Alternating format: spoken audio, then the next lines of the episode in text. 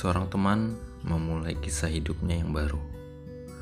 Bulir-bulir bahagia bermekaran dari raut wajahnya. Akad sudah diucapkan. Janji sehidup semati sudah ia tanam dalam hati. Senyum bahagia bertukar untuk keluarganya. Begitu pula untuk lelakinya. Saya menyambangi momen bahagia teman perempuan itu beberapa hari lalu. Memenuhi undangannya sebagai salah satu teman karib. Lebih dari itu, kami sudah seumpama saudara, tak lagi dipisahkan kecanggungan apa pun. Barangkali karena pernah disatukan organisasi yang sama di masa putih abu-abu dulu. Sayangnya, saya hanya bisa menjumpainya setelah ia beranjak dari pelaminan. Pesta sudah bubar.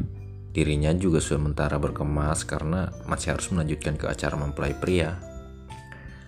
Tunggu kan nanti maghrib lagi kalian ke sana. Jangan pulang. Pokoknya jangan pulang. Kita belum foto-foto. Ancamnya sembar sebelum bergegas keluar rumah. Sementara saya masih tinggal berbincang dengan anggota keluarganya. Meskipun pada akhirnya saya tidak bisa memenuhi permintaannya itu. Tak ada foto-foto narsis.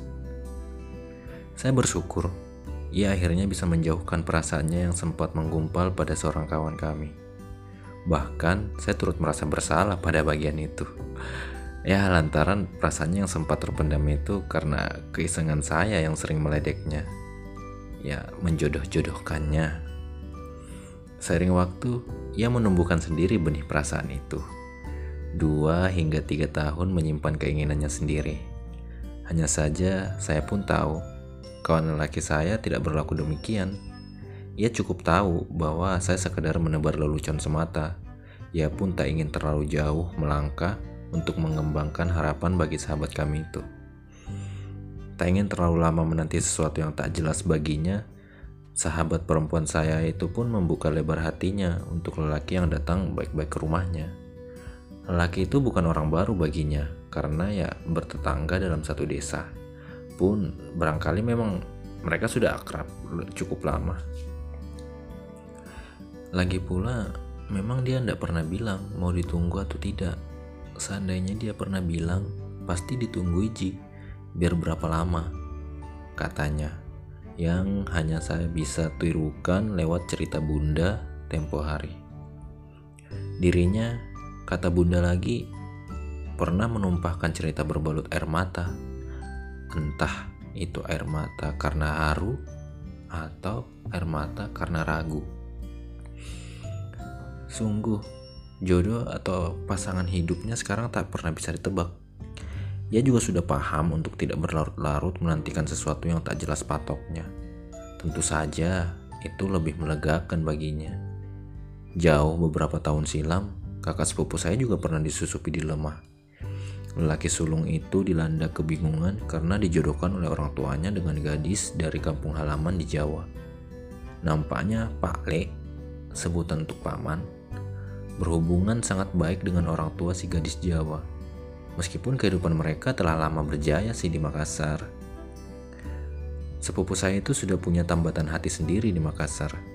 Entah sudah berapa lama ia menjalin hubungan. Ia tentu agak berat melepaskannya.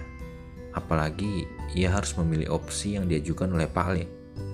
Antara memilih perjodohan dengan bonus mobil dan modal untuk usahanya atau mempertahankan kekasihnya dengan ancaman tak bakal mendapatkan sepeser pun modal dari Pak Le. Ya, idealnya kisah cinta yang melankolis, sepupu saya bisa saja memilih tetap menggandeng tangan kekasihnya ke pelaminan, suka duka bakal dilaluinya bersama-sama dalam membangun bahtera rumah tangga, mereka bisa membesarkan anak-anaknya dengan membusukkan dada, anak-anaknya akan belajar kehidupan dengan cara yang lebih dramatis. Akan tetapi, ini kehidupan nyata, ia terpaksa menyerah kepada pilihan pertama. Menerima perjodohan ayahnya dengan perempuan yang masih serumpun dengan kami.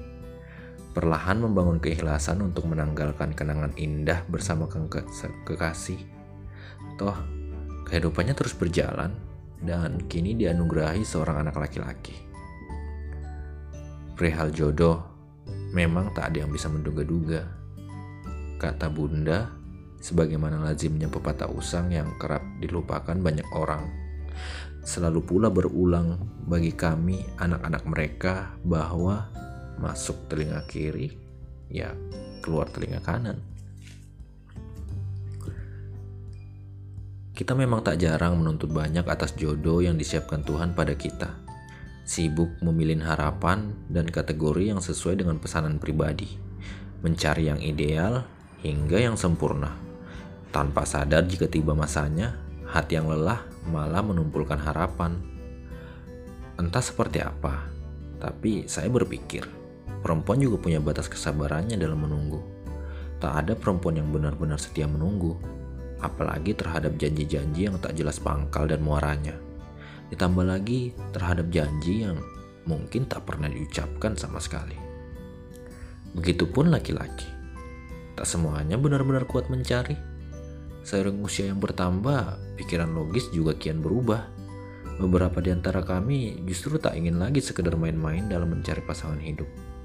Saya berani bertaruh, tak ada yang menganggap main-main urusan pendamping hidup. Mencari pasangan hidup memang sangat berbeda untuk saat ini. Memilih satu saja, seumpama melekatkan berbagai pertimbangan masa depan, baik dari diri sendiri maupun bagi keluarga kedua belah pihak. Tak hanya selalu urusan panai atau mahar yang menjadi kendala. Proyeksi masa depan kedua belah pihak ikut menjadi pertimbangan-pertimbangan yang pelik. Apa dia bisa dekat dengan keluarga? keluarganya dari kalangan berada, apa bisa cocok dengan saya? Apa dia tidak akan bosan dengan kehidupan kami yang itu-itu saja? Apa panai atau maharnya bisa tebus? Semua terngiang-ngiang dalam batok kepala yang sangat kecil. Wajar jika perasaan tak lagi menjadi pertimbangan utama, karena perkara hidup atau masa depan tak hanya melambungkan tentang perasaan Namanya cinta, kata orang tua, lama-lama bisa dipupuk. Awalnya karena paksaan, lama-lama jadi kerasan. Orang tua kami teramat suka menyumpahinya dengan peribahasa weteng tresno jalaran soko kulino. Cinta tumbuh karena terbiasa. Dalam hal ini, kebiasaan bahwa selalu bersama-sama setelah disatukan oleh akad dan satu atap. Tak heran jika banyak teman perempuan kami berakhir dengan menerima lamar lelaki yang bukan kekasihnya. Ini soal masa depan, Bung. Jika tak ada komitmen yang jelas dalam penantian asmaranya, mereka tentu lebih memilih untuk kejelasan hidupnya. Sebenarnya ada begitu banyak perempuan yang teramat kuat mencintai satu orang, menungguinya. Meski begitu, dalam sisi kehidupan yang lain, ia tak akan memasakkan satu orang itu untuk menjadi pendamping hidupnya kelak.